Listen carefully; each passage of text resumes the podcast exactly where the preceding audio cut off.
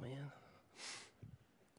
All right. Good morning and welcome to Chenal. We're so glad that you are here with us this morning. Uh, if you're joining us online, welcome as well. We're going to be in Mark chapter 9. If you want to go ahead and turn there, that'll be where we uh, spend a lot of our time this morning. Uh, but before I do, I want to tell a quick story of something that happened to me this week. So on Tuesday, I was on a Zoom call, which are still super fun if you're not doing them anymore. Um, I was on a Zoom call and I had my phone kind of standing up. And I started seeing a, a few text messages come in from Whitney.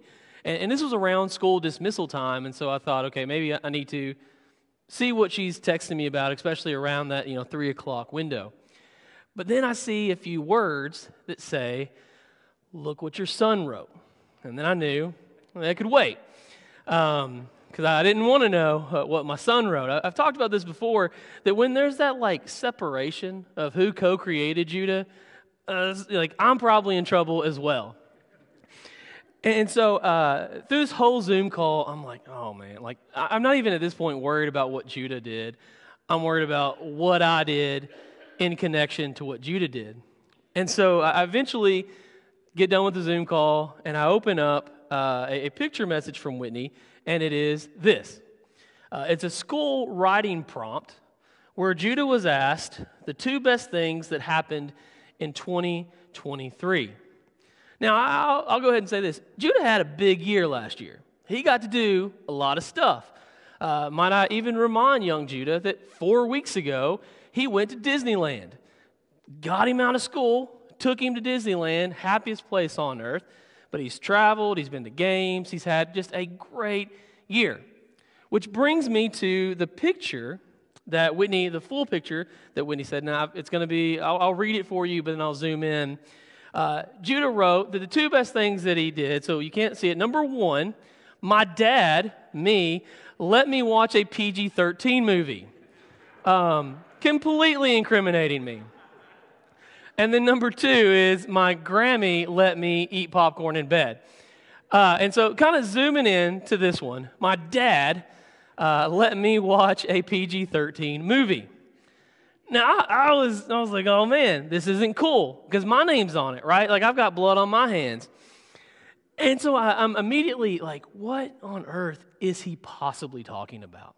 And then I remembered the time I tried to connect with my son and encourage him into a new sport.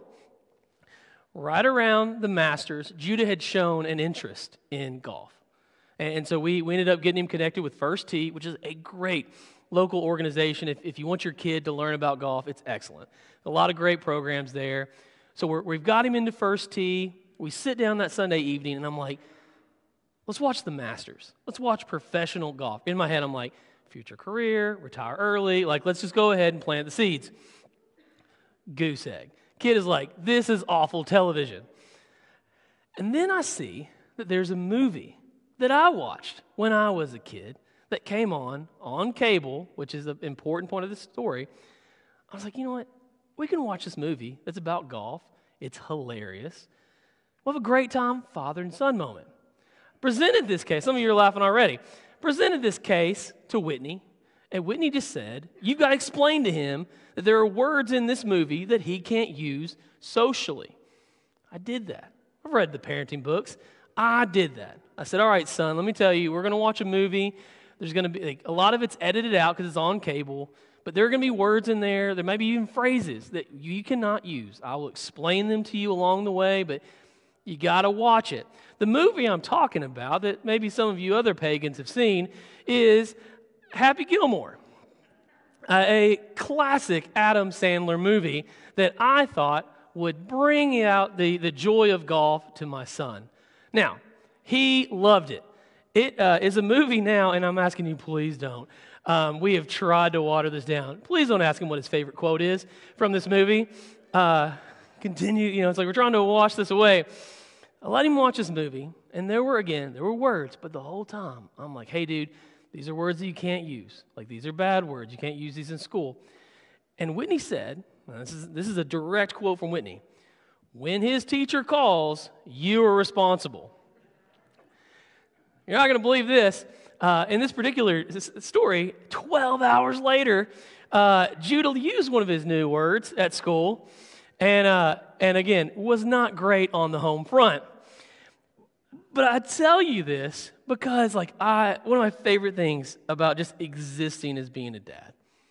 Kids are so much fun. I have so much fun just like with, with our kids, but even just all the kids at church are so funny and joy filled to me. And even though I was embarrassed, and even though it was this powerful teaching moment for both father and son, uh, it reminded me of how innocent kids really are.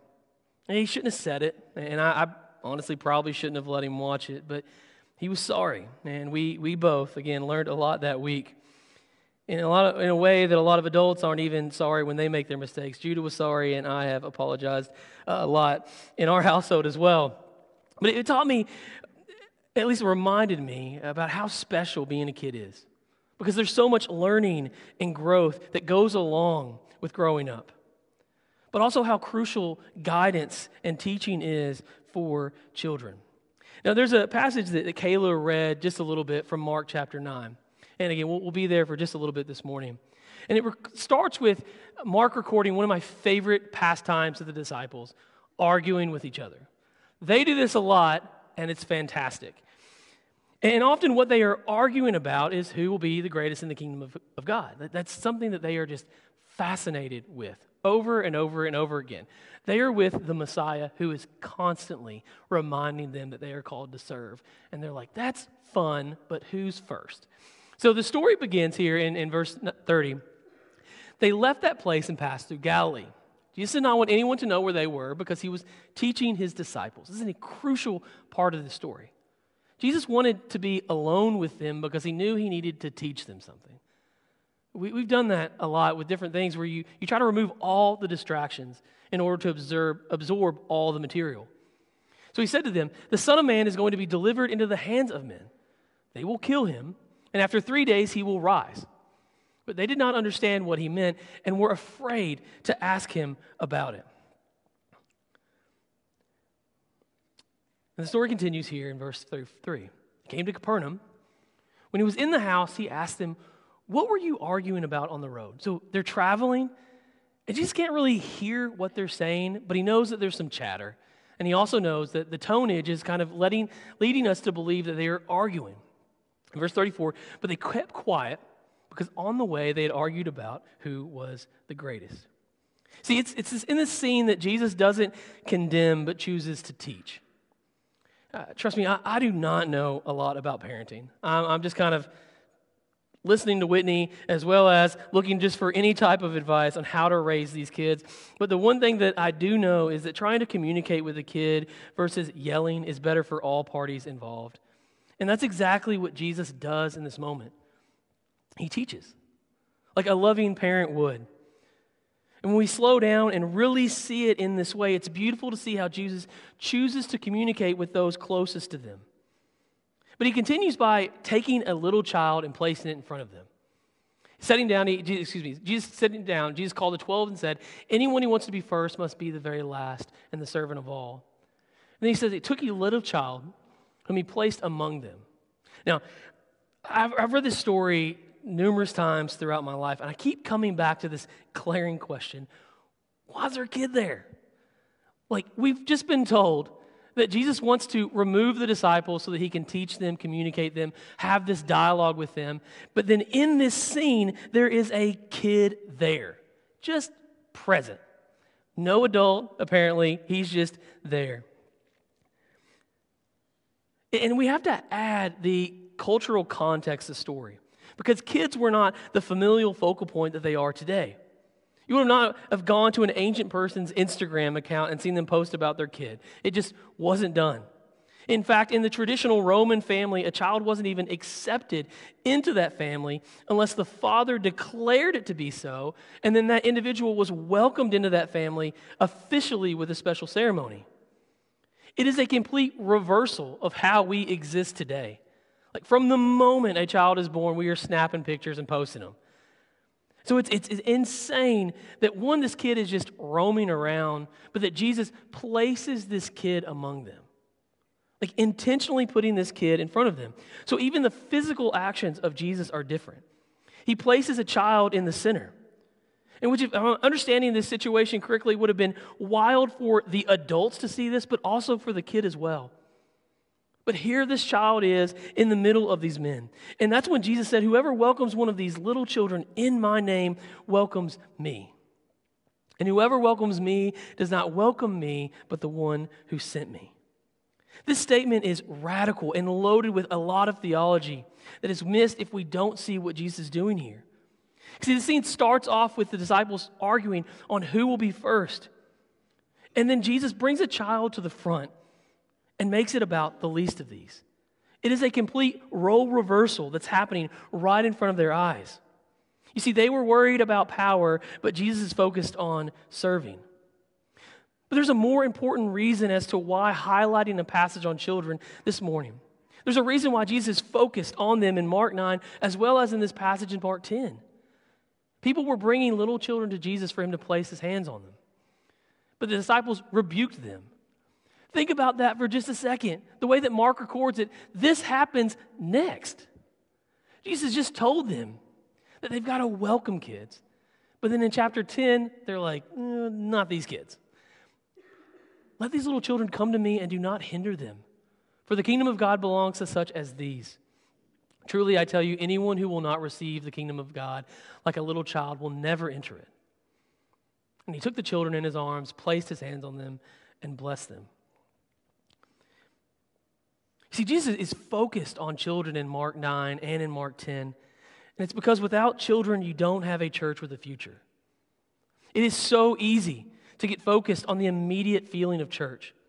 But church is also about legacy and instilling within future generations the importance of faith and having a relationship with God. There is likely no greater passage than this than Deuteronomy chapter 6, the great Shema.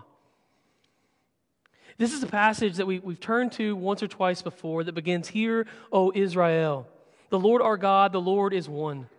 Love the Lord your God with all your heart, with all your soul, with all your strength. These commandments that I give you today are to be on your hearts. This is a passage that is just taught and taught and taught in the Jewish culture. Is a, an anchor for their faith and their beliefs. And in the very next line, it says, impress them on your children. This is generational language that we find in Deuteronomy. That it's not just about today, it's also about the future generations that will come after us. Talk about them when you sit at home and when you walk along the road, when you lie down and when you get up. Every part of your existence should be in some way, shape, or form passing on what God has done in your life to those that you care about. But the reality is that it is parents. We have to decide how we want our children to learn. Who do we want them to gain their worldview and perspective from life from? The world or from God? That's why passages like Deuteronomy 6 are so powerful. They serve as a reminder and a challenge that unless we are active and teach our children who God is and who God has created them to be, they won't know it.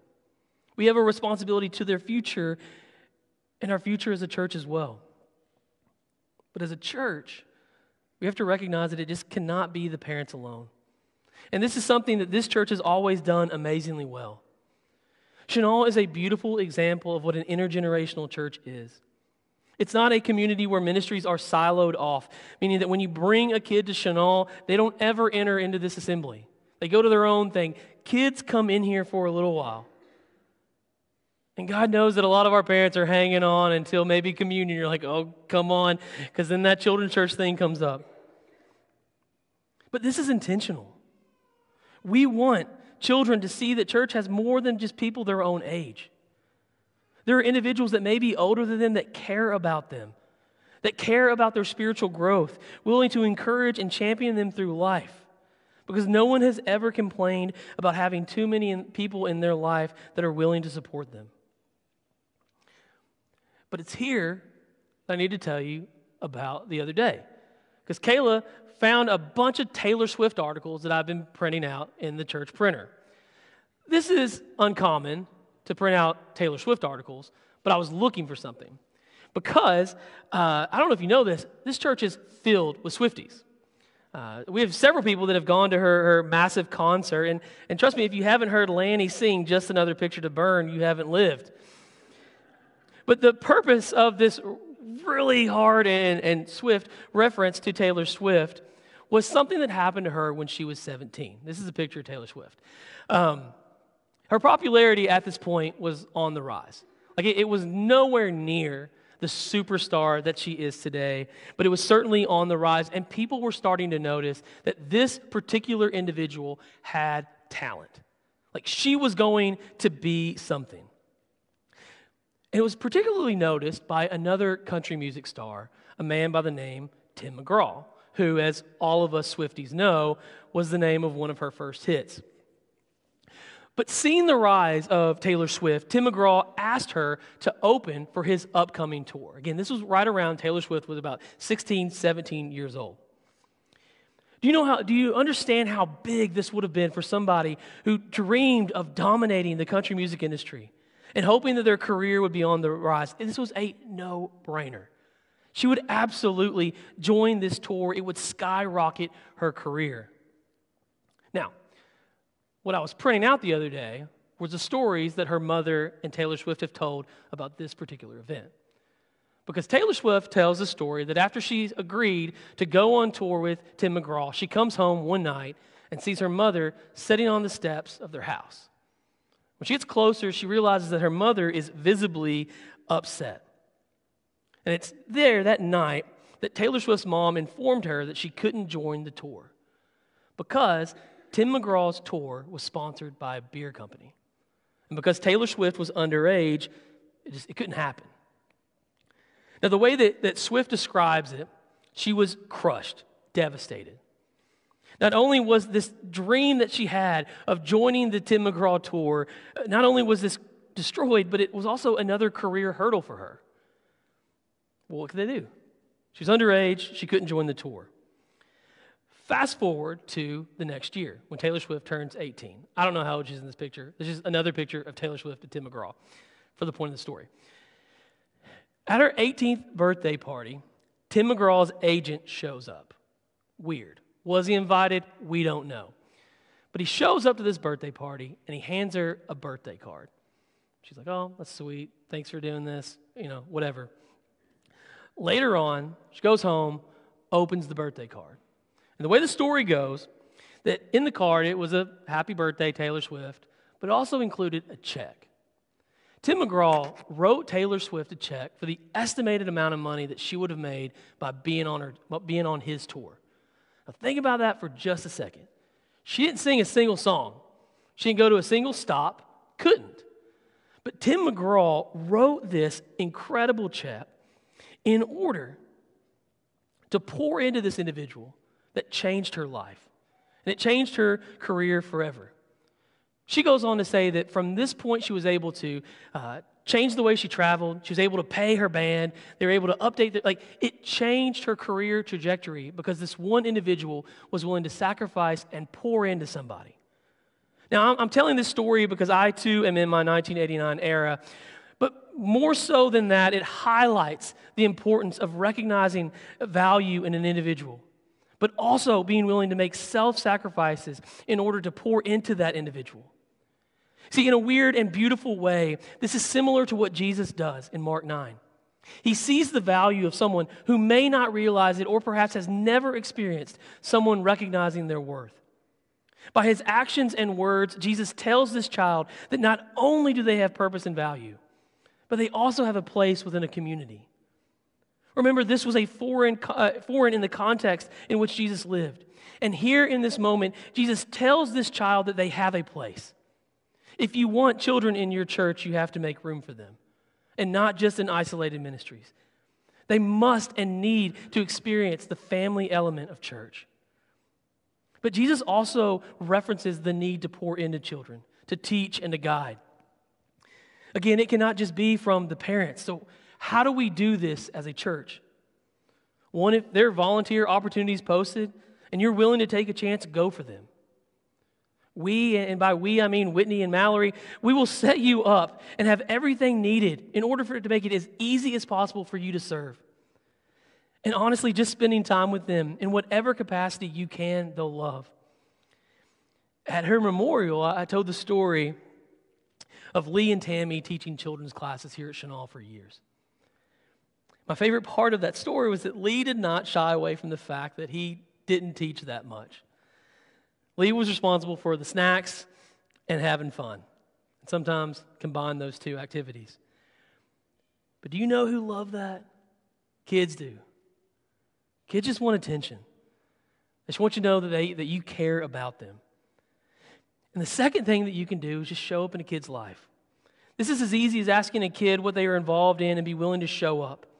If you want to schedule or know when a kid is playing a game, I'll get their schedule for you and we'll go together.